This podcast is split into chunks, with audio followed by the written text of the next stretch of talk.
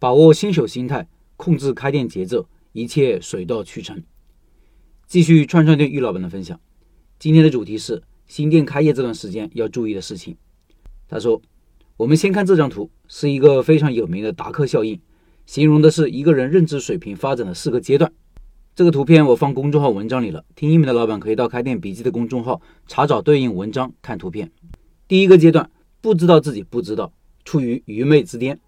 我们这个时候就像井底的青蛙，没有见过什么世面，以为天只有井口这么大，盲目自信、固执、狭隘，听不进别人的意见，自己以为是对的就是对的。”现在回想起来，我当初开店的时候就处于这个阶段，对于开店完全没有概念，但是非常的自信，只想着凭借这个味道开店还不是小菜一碟。结果你知道的一败涂地。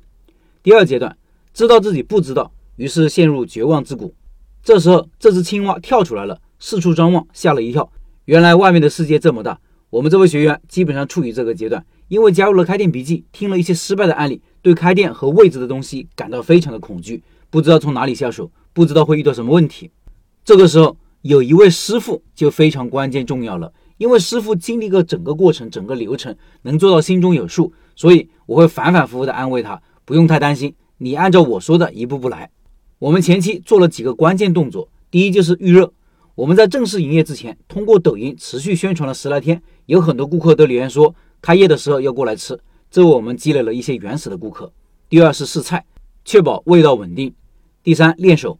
徒弟开业之前，在我店里待了一周，就是为了熟悉整个店铺的流程，特别是涮菜的一些工作，必须通过练习才能做到熟练，要不然人一多，很可能手忙脚乱，给顾客不好的体验。这样，通过一周的熟悉，等他回到自己的店里，店里的工作就会很顺当，能做到无缝衔接。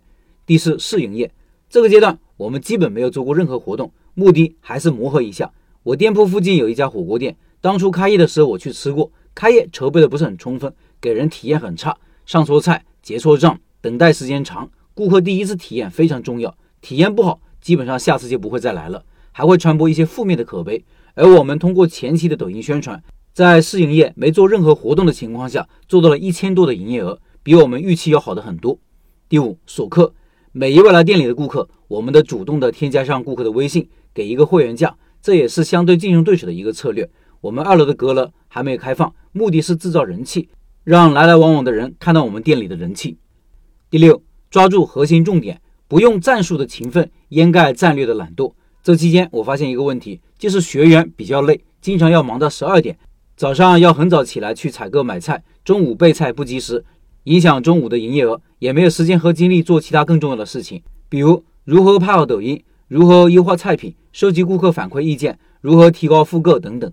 所以我建议他请一个串菜工，把自己解放出来，有时间和精力做其他更重要的事情。第七，现在是一个很重要的阶段，很多顾客可能会抱着尝鲜的心理来试一试。当这部分尝鲜的顾客吃过后，如何保证店铺的客流不断，这就是我们这个阶段要做的重点工作了。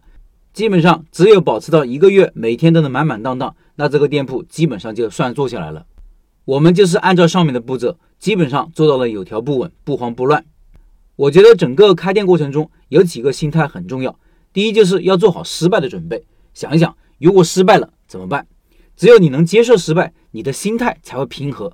如果你拿着压箱子的钱开店创业，当事情的发展不符合我们预期的时候，我们就会有很大的压力，会焦虑，甚至睡不着觉，心态会乱，你就会失去理智，从而做出一些错误的决策。比如开业生意不好，你就在门口拉个横幅，搞低价折扣活动。只会拉低店铺的价值感，吸引一些贪便宜的客人。活动一停，仁者茶凉。第二就是积极主动，不要过分的担心，做自己该做的、能做的。比如你不要担心生意不好，而是要做一些事情，行动力要强。第三，抓住重点。很多新手老板容易陷入忙碌中，只会埋头做事，不会抬头看路。要知道哪些因素会影响店铺的生死存亡，有利于店铺的发展。随着第一家店稳定下来，我们的经验逐渐的积累，慢慢进入了开悟之坡。第四个阶段就是大师阶段了，所有的知识和经验已经内化成本能。比如选址，对于新手来说，即使把一本选址书摆在他面前，他还是不知道怎么去选址，不知道怎么去判断这个位置合不合适。而大师可能只要在周围转上两圈，就能很快的判断这里能不能做。我也在开悟直播努力攀爬呀。以上是玉老板的分享。三月二十六号，玉老板会进行第二场串串店拜师学艺项目介绍，他每天会在直播群里分享开店做生意的一些经验和感悟。欢迎关注拜师学艺的企业微信，然后进入直播群，音频下方有二维码。